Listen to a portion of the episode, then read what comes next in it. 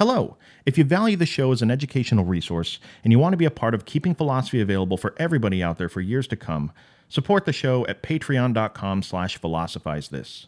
Hope you love the show today.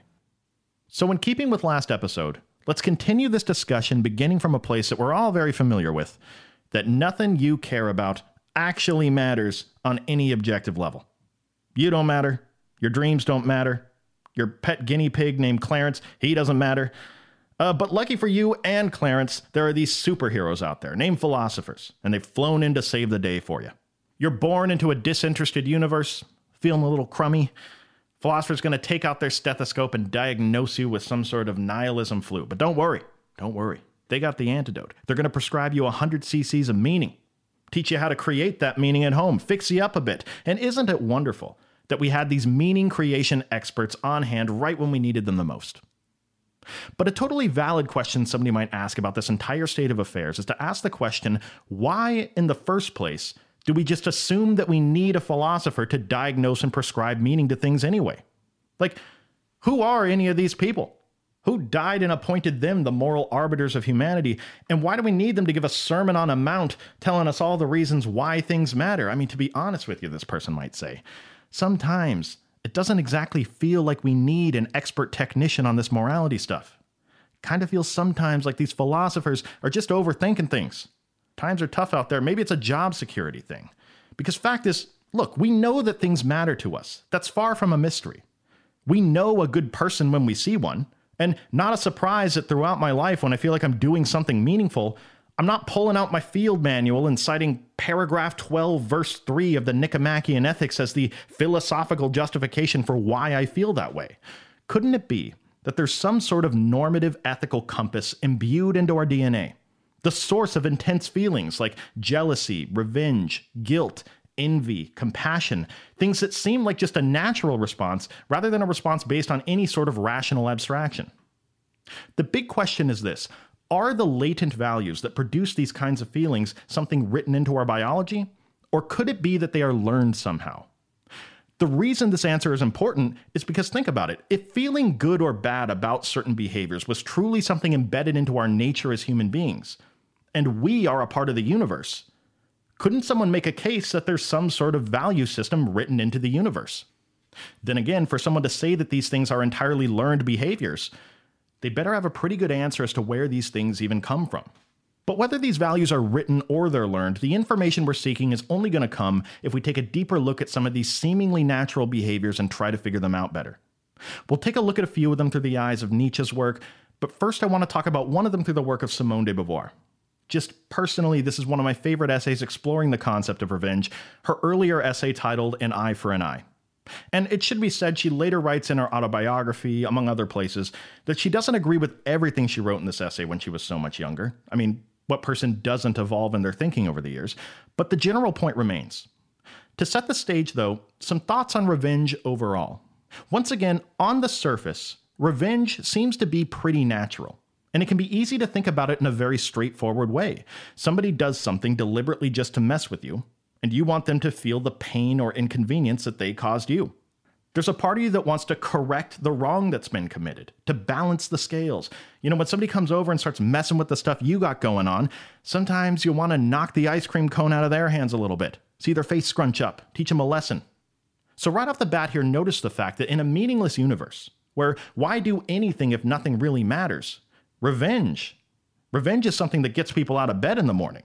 Revenge can be a powerful motivator to someone otherwise in the trenches of an existential crisis where nothing seems to matter. What exactly are we trying to accomplish with revenge? Is it about making things right for the victim in the situation? Well, consider some other aspects of revenge. Consider the fact that we not only seek revenge for ourselves as victims, we often seek revenge on behalf of other people who were victims. We seek revenge when there isn't a clear victim, or even when the victims are dead and no longer with us capable of witnessing the revenge. Simone de Beauvoir, cutting down to the core of it, explores the more specific question what function is revenge truly serving as a psychological or social phenomenon? Specifically, in the essay, she was examining whether or not it was morally justifiable to commit acts of political violence as a means of society getting revenge towards someone who has done something horrible to other people, let's say enslaving or killing people. Now, within the context of her philosophy of ambiguity that we talked about last time, where willing the freedom of others is going to be the ultimate goal, the desire to seek revenge on this kind of a person makes total sense. This person has robbed people of their subjectivity. They've turned a person or a group of people into merely an object as fodder for their own purposes. And we feel a strong desire to correct that wrong and balance the scales. We want to lock this person up. We want to remove their subjectivity, even publicly harm or kill this person, the thinking being, that we want them to feel what it's like to be made into merely an object like they made other people feel. More than that, though, she says, it's important to recognize that we want something else from this act of revenge. We want the person to feel bad about what they've done. We want them to sit there and have a long time to reflect on the fact that they are reaping what they sowed. The problem for Simone de Beauvoir in this essay is that we can never control another person's subjectivity. And because of that, we can never make someone feel any specific way about anything they did. We can't force someone to feel the pain the victim felt. Look, even if someone's enslaving or killing people, they can see their crimes in any light they choose to see them. They could truly believe they're a fallen hero in this situation, trying to make the world a better place. They could say that they're just being silenced by counter fascists out there, that they're dying for a greater cause. Many different options here. So, if there's some sort of natural desire we have to get even with this person, to make them feel what the victim of the situation felt, we can't ever guarantee that. There's a sense in which the victim oftentimes has very little to do with our selfish desires towards vengeance. So, for Simone de Beauvoir, if the goal through acts of violence for the sake of revenge is to balance the scales of wrongdoing, we're not really correcting anything there with violence. To be clear, she's not saying that we shouldn't punish people that turn other people into objects. On the contrary, it's very important that we do punish people. But the greater philosophical point that she's making is that we should understand the function of what it is we're trying to do with acts of revenge. We are not forcing someone to feel the pain the victim felt. Revenge is about something else. We are making a statement, symbolically, as a person, as a society, that we aren't going to put up with people denying the subjectivity of others and treating them like they're less than human. So, on one hand, revenge can seem like a sort of natural inclination to get back at someone or balance the cosmic scales. And on the other hand, it can look like it has almost nothing to do with paying reparations to the victim. It can seem more like a symbolic gesture in the interest of governing future behavior through punishment. Now, remember this point. Let's move over to the work of Nietzsche for a little, and let's talk about another example of one of these intense feelings that we have that seems to be natural. This is a close second cousin of something like revenge the concept of guilt. When it comes to guilt, same sort of thing. We do something, that something has a negative impact on a victim, and when you look back, you wish you had done something different. Seems pretty natural at that point to feel guilty about what you've done towards that victim. Just like with revenge, guilt can be pretty easy to think about in a straightforward way. Let's start with the question what is the function of guilt as a social or psychological phenomenon? Do we feel guilty in consideration of the victim? Well, let's consider some more aspects of guilt for a second. Consider the fact that people feel guilty for things, whether or not there even is a victim or whether anyone feels slighted by what they did at all. People feel guilty when they've never done anything or for not doing enough. People feel guilty for loosely being associated to some process that victimized people. Nietzsche would want us to notice that the feeling of guilt does next to nothing in terms of reparations on behalf of whoever the victim was. You can feel guilty about something and then do things that help the victim, sure. But notice that you can do that whether you feel guilty about something or not. Guilt is a very self centered, self directed feeling. Guilt is a feeling that you have towards yourself and about yourself. Guilt, Nietzsche says, when you really look at it, starts to look a lot like self punishment. And similar to revenge in the early essay by Simone de Beauvoir, this feeling of guilt, this lingering feeling and self punishment, is not something that is done to correct any sort of moral imbalance or pay reparations. Guilt doesn't actually solve the problem that supposedly caused it. It seems to resemble an internal form of self punishment that we administer and ultimately becomes something that's a governor of future behavior in our lives. Now, so far, we've taken a look at revenge, guilt, these feelings that seem to be just a part of human nature at its core. And we said earlier that if anyone's going to make a case that these sorts of universal human emotions are somehow learned, they're going to need a pretty good story as to how all of that happened. There's shades of Darwin going on here. You know, in a world where it could seem like natural things about ourselves, our very human nature was created to correspond with the environment that we're in. Natural selection provides an alternative explanation for how our traits were actually inherited, passed down to us generation by generation. Well, if this is a genealogy of our physical nature as human beings, then this is the reason Nietzsche titles the book we're talking about today The Genealogy of Morality. This is the alternative explanation for how these latent values can seem entirely a part of human nature, when in reality they've been inherited like any other tradition from our cultural past. In the same way, certain collections of physical traits survive and propagate in certain environments, certain collections of moral intuitions survive and propagate within specific social environments. The ones contemporary Western society had inherited during the time of Nietzsche came primarily from Judeo Christian values. So it makes sense that if he's going to start telling the story of the genealogy of morality, the story begins in the first treatise of the book talking about the differences in moral intuitions of societies that predate Judeo Christian values. What did the idea of goodness or virtue look like in these cultures? Well, typically in these cultures, being virtuous did not mean that you appealed to a select group of behaviors predetermined for you, chiseled into stone somewhere. Usually, Nietzsche says the virtues people embodied corresponded with whatever social class they found themselves in and which virtues served them within it. Now, simultaneously, there was a hierarchical structure to society that oppressed most of the people. The higher social classes were made up of people that embodied virtues that served them and their social positions.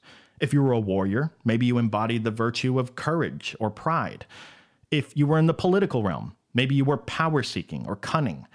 If you were a king, maybe you were greedy or strong. The point is, just notice that all three of these, at the very least, are willing to undermine the interests of others for the sake of their own desires.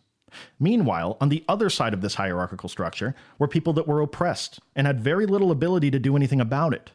So on this side, you see people mainly adopting the virtues of self sacrifice. They are humble, meek, grateful for whatever they have. They don't need anything else in life. And as a result, being strong or powerful isn't really something these people care too much about. They care more about helping their neighbor, altruism.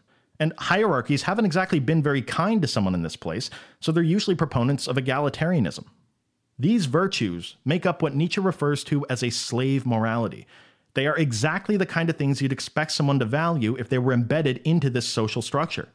Now, given enough time, Nietzsche says, what you'd also expect them to do is to start hating their oppressors and the people that embodied virtues that served them in the higher social classes. So, if we think of this dynamic as a sort of battlefield of moral intuitions, the oppressed social class, in the interest of identifying their enemy, created a new moral category that encapsulated the primary virtues of the people that occupied positions of power. This is the creation of the concept of evil. Evil, as a counterpoint to goodness, didn't exist in societies until a recent specific point in history. To get what you want by undermining the preferences or well being of other people was now starting to be seen as evil. A new binary was created where people thought of conduct in terms of this interplay between good versus evil. So instead of the way it had been at points in the past, where there was a large population of just ordinary people, you know, just people, with certain exceptionally virtuous people being heralded as good people that you can look up to, in this new world, practically everybody is a good person, so long as they embody that slave morality where they value self sacrifice, humility, and make sure they're not too powerful or dangerous. In this new world, to say to someone else, you are not a good person, is an insult. To say that is not taken as saying that you're just an ordinary person like me, like all the rest of us. No, being a good person is the standard. And then goodness is defined by this cult of self sacrifice for others and anything power seeking for the sake of having control, any greediness, any desire for strength so that you might use it to take what you want in the world, these behaviors are typically seen as evil, or at the very least viewed with a heavy, heavy skepticism. I mean, it can start to feel kind of like the beginning of the episode. Like, this is not rocket science. The person that sacrifices their time to help somebody else who's going through a rough time is just far and away a better person than someone who spends their time working towards gaining power over people. This can seem like such a solid moral truism that it's almost treated as though it's some sort of moral absolute, chiseled into stone tablets, if you will. But this is where Nietzsche's going to do the most Nietzsche thing in the world. See, if there was ever a hallmark of his work, it's that he loves to take something that's widely accepted by people as true and then present it from a different perspective and show how the obvious initial take on the thing is not even close to the full story. The point being mostly to take a little wind out of the sails of anyone who has full confidence in some oversimplified take on reality. We saw an example of this in part four of our Nietzsche series on love.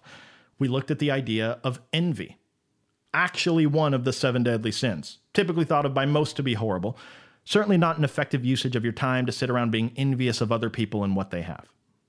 But Nietzsche talks about how when you view envy from a different perspective, it actually can be a useful tool, a personalized, custom made directive for anyone who feels a little bit lost on what to do with their life.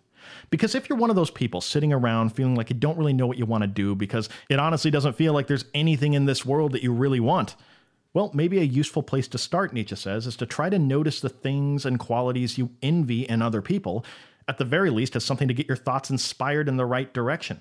Well, envy is one example of Nietzsche being Nietzsche. But not immune to this treatment are these generally accepted moral truisms that are inherited from the past. He thought the people of his time were supremely confident in this oversimplified binary take on morality of good and evil, and he wasn't going to have any of that. He was going to show them how basic their thinking was, one false moral absolute at a time. So let's start with compassion today. Who doesn't like compassion? I mean, what kind of a sick person would you have to be to have a problem with someone living their life with the attitude that we should have as much compassion as possible towards people who are suffering? Why not have compassion? Once again, Nietzsche would want us to look at this from a slightly different perspective. How about this whole idea that we should feel sympathetic pity for anybody experiencing any level of suffering? Before we get too sold on that idea, let's make sure to remember the fact that suffering is built into life itself. There's no escaping it. And for every desperate, helpless victim out there, there are 10,000 people suffering in less extreme ways where having pity for them might actually do more harm than good. It might just prolong their suffering, or even make suffering contagious, as he says in one passage. We've all met people like this in our lives. More than that, though, he'd want us to ask what is the natural next step when we're being compassionate towards someone's plight in life? Well, it's usually to try to actually do something in an attempt to help that person. Nietzsche would probably want to ask that isn't it a bit arrogant in most cases for you to assume that you are the one to help this person? Not only the possibly condescending assumption that you know what's best for this person, but also that you are qualified to even help them. Just because somebody is suffering and needs help doesn't mean that you're the best one for the job. Like if someone's appendix bursts and they need surgery and they're lying on the ground, doesn't mean that you throw on a COVID mask, grab a steak knife from your kitchen, and get to work. What, just because that makes you feel better? I, I had to at least try, they would say. No, sometimes trying to help someone who's suffering when you're not qualified for the job can just end up hurting them more, or hurt you, or hurt the people around you. Not to mention, Nietzsche says, it may rob them of an opportunity to turn something seemingly negative into skills that will help them in the future. Maybe it robs them of the satisfaction they might otherwise have had if they solved the problem themselves. Now, somebody might say back to this, well, that's not compassion. I mean, I agree with almost everything Nietzsche's saying there, but that's not my kind of compassion. Compassion is much more than that. Compassion isn't just pity or whatever Nietzsche's talking about there. Well, let's see. Google defines compassion sympathetic pity and concern for the sufferings or misfortunes of others.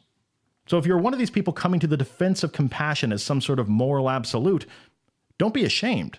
But that is exactly the sensibility Nietzsche's saying is the problem with how we think about morality in contemporary Western society, where our minds have been practically poisoned to be in a constant pursuit towards this false ideal of objective morality or objective truth. This attitude where when you hear Nietzsche say anything critical of compassion, oh, he must be he must be trying to refute compassion. He must be trying to argue for something else. No, he's operating in a much more nuanced place than that. He's not trying to offer a new dogma to replace people's old dogmas. He's not interested in piling onto this attitude that there are a million wrong answers in the world and a single correct answer that I have access to. This attitude that reality itself is somehow stable enough to categorize and define in a binary way. To Nietzsche, it's not and he's not interested in offering you a counter system so that we can all pretend like it is. That's the entire problem. You may remember in our episode on being and becoming that Nietzsche is extremely skeptical of any attempt to create a system that claims to grab a hold of and quantify some stable, grounded depiction of reality. Remember the visual of the sand dune as a process, and how momentary snapshots of any aspect of that sand dune can never capture the sand dune in its entirety, blowing in the wind, constantly changing. The reality of the universe and of morality is that they are not stable to Nietzsche. They can never be understood in terms of absolutes. The fact is, there are examples of how compassion can hurt people more than help them. And there are examples of how undermining the interests or well being of other people would not be a moral absolute of evil. If you doubt this, just think of anyone who seeks power in the world for the sake of overthrowing a corrupt system. Think of anyone who takes a promotion from somebody else and makes the world a better place with that position. The reality of this universe is that it is unstable. To Nietzsche, this is the natural state of affairs. But people, for many reasons, don't like the idea that truth and morality are unstable. So they've created all sorts of counter-natural, that's the word, counter-natural attempts to transcend this natural instability of things. These are the various religious, philosophical, cultural, rational constructions that we come up with to try to give us an illusion of stability. But in the sense that they deny the true unstable nature of reality, they are life denying by definition. They are counter natural. The entire ideal that they're striving towards is a denial of the sort of dynamic perspectivism that Nietzsche's channeling here. Bottom line is, you don't like the way the world is, so you live your life in a constant state of denial about it. Denial about the feelings and desires you have, denial about the level of confidence you have in your understanding of the world. And one of Nietzsche's main concerns is to think of where this constant state of denial psychologically leaves the average citizen of modernity facing a new kind of existential crisis this thing we've been talking about on this series that there's no meaning to anything. God is dead. I mean, for lack of a better phrase, you're really preaching to the choir with Nietzsche there. This new metaphysical framework that we operate within changes the experience of the modern individual psychologically. For example, the way that it used to be, this counternaturalism, this attempt to transcend the natural state of things, think of how this presents itself in the mind of a Christian. The Bible gives a Christian an explanation that allows him to transcend the natural instability of truth, and it provides them an objective moral code they're commanded to follow, which then allows them to transcend the natural instability of morality. To live a moral life is to steer towards certain good behaviors and to steer away from certain bad behaviors. Now, another way to say that is to say that they are to affirm and act on certain internal feelings and desires they have, and to deny and not act on certain evil feelings and desires. Now, within the metaphysical framework of Christianity, this makes total sense. When you act on these evil desires and deadly sins and you feel guilty about it, you are going against the will of God. You should feel guilty. There's a God that's disappointed in you. There is real meaning attached to this process of renouncing these large pieces of yourself. But think of what happens when we make just a slight metaphysical shift. And now we're born into a disinterested universe. Well, we still culturally inherit the moral absolutes and cult of self sacrifice, but now there's no will or decree of a god to give a legitimate meaning to having this guilt. Now you're born into a universe where you're just a subspecies of primate. And these desires and feelings that you have are not evil. It's not evil bubbling up inside of you. Now, these feelings that you're having, they're just a part of what it is to be you. The part of you that most people judge you for the part of you that you have to feel bad about every day and deny, the part of you that you eventually start to hate in yourself. You start to ask questions Why am I so weak? Why am I such a bad person? Why don't I feel the way I'm supposed to feel? You're reading books, watching videos, trying to understand why you're such a piece of human garbage. But what if these things are not something to deny, but just another piece of the complex process that is you? not simple or stable enough to be defined by binaries or categories. And then you feel guilty that you're not that simple, so you punish yourself. You hold on to that resentment towards yourself because, hey, that's what a God would do if it actually existed. Where does all this leave you psychologically, almost by default? Then, on top of it all, when the primary social cue you face on a day to day basis is that you earn respect from people when you abide by the altruistic, egalitarian, self sacrificial moral approach, you are applauded when you sacrifice your feelings and dreams and put them on the back burner for the sake of the greater good or everyone else around you. Not a surprise, Nietzsche would say, that this tends to leave the average person living in modernity a bit disoriented. To be a reasonable person is to be born on a crash course into nihilism and self denial, Religious, philosophical, scientific approaches systematize this denial of certain evil parts of ourselves. Guilt is used as an internal mechanism to keep this the status quo, and we live in a constant state of self condemnation that we become the judge, jury, and executioner of. Guilt almost starts to look like debt that we carry around with us, Nietzsche says.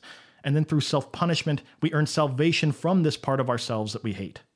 We see this tendency towards self condemnation show up in various religious practices through the ritual of asceticism. Google defines asceticism as severe self discipline and avoidance of all forms of indulgence, typically for religious reasons. In other words, a systematized form of self denial that then becomes pathological. See, because here's the thing Nietzsche was concerned that there's no guarantee that these historically inherited traditions of self denial will ever lead to an end game for the modern individual that's psychologically healthy. Many Westerners, still to this day, live their lives in this pathology that Nietzsche refers to as the ascetic ideal, characterized by this binary thinking and desire to transcend the natural instability of the world through categories like good versus evil, true versus false, the type of thinking that can lead otherwise perfectly reasonable people into a hatred of themselves for feeling the wrong way or a hatred of their neighbor for believing the wrong thing. The point of this episode is obviously not to agonize over whether morality is grounded in nature or culture. We've talked enough about that on this show. The point is that if we're going to have any serious discussion about creating meaning in your life in a disinterested universe, it may not be a mystery to you that you care about things or what you care about, but where and how those values were created can be extremely helpful because these are the origins of a moral approach that's already managed to captivate you at some level ultimately, if you're going to try to create your own values, you better make sure they at least serve you in the world you're currently living, rather than just taking them from the past arbitrarily, doing an impression of what your, your great great grandpa thought a good life was. I mean, at that point, why not just dress up like the guy, get some overalls, and pretend like you're on a steam engine? Um, but moving forward into the creative process, with all this talk of guilt, what is Nietzsche saying about the creation of meaning here? Is he saying that we shouldn't be disciplined and renounce certain behaviors and desires that hurt us or other people? No. Is he saying that truth is entirely relative, that it's all a matter of perspective and there's no way to delineate between which perspectives are more legitimate than others? Definitely not what he's saying. Once again, if your tendency was to instantly think that Nietzsche was arguing for the opposite, Notice that binary, polarized way of thinking it's easy to fall into that requires there to be a million different wrong answers, one correct answer, and lives in constant denial of the true instability and nuance that we have to contend with. The larger question is this In a post God is dead world, we're told a couple things as people. That when it comes to truth, don't worry, we're working on it, we have science. When it comes to morality, don't worry, we have philosophy. But are these two fields the grand liberators from the religious counternatural chains of the past? Or are these just the most recent manifestations of this ascetic ideal? This will to truth or objectivity as being the final goal? Next episode, we'll talk about this built in crisis of epistemology in a world where people get their depictions of reality from a series of moving pictures on a screen. We'll talk about the creation of meaning through the eyes of Nietzsche passages from his book The Antichrist, and what an observer of him might take away from a lifetime of his writing as someone who was never in the business of creating some systematized method for people to follow. But maybe a good question to leave you with here today that'll get us thinking in that direction is something Nietzsche talks about only very briefly. He mentions how he plans to expand on this in depth in the future in another book, uh, but ultimately never does, leaving a lot of people to speculate about where he would have taken this. And who knows? Maybe somebody out there listening to this will be the one to write about it. But the point is, if what we've been talking about here so far has any validity, Nietzsche at one point talks about how it's this will to truth, or this imperative towards objectivity, that's leading to all these potential problems. And that if anybody's going to try to offer up an alternative system, which again, he is not trying to do, but if someone did try to subvert the dominant narrative of the ascetic ideal, they would have to call into question one of the most fundamental things that people just blindly accept, the value of truth as an end goal in our social systems. Seems kind of difficult to imagine a system that calls into question the value of truth. But what Nietzsche invites us to do is to just consider the fact that we already have things in place that do this in other realms. He gives the example of art, and here's what he's getting at. When Kanye West comes out with a new album, that album is not released as a refutation of Cardi B's work. When a new TV show comes out, you don't sit there and say, okay, okay, yeah, that show is true. I, I was wrong before about last season. And don't get me started on that other show. That totally false now, as far as I'm concerned. Nietzsche is saying that art is a forum where meaningful human expression is currently being made, depicting reality from a particular perspective to be appreciated on grounds that have nothing to do with staking a claim to the truth. You don't hate yourself for liking the music you listen to and you don't hate other people around you for thinking other music is better. Look, if the legitimacy or the meaning of a belief really came down to whether or not it were actually true, then most people wouldn't believe anything in this world. So, what are we actually trying to accomplish in our social systems? And is this old ideal of a stable truth and a dissatisfaction with the natural world, where people see themselves, as Nietzsche says, in the world, but not of the world? We feel almost too good for this world. We have to transcend it in some way. Is this false ideal just continuing to make people self hating, disoriented, stagnant, and miserable where they actually are?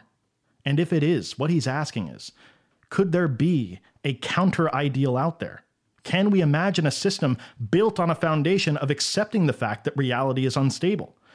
And rather than living in denial of that fact, could we ask the question that fascinated Nietzsche all throughout his work? What kind of natural philosophy might we be able to create that's an affirmation of life and not a renunciation of it? Much more on that in a week. Thank you for listening. I'll talk to you next time.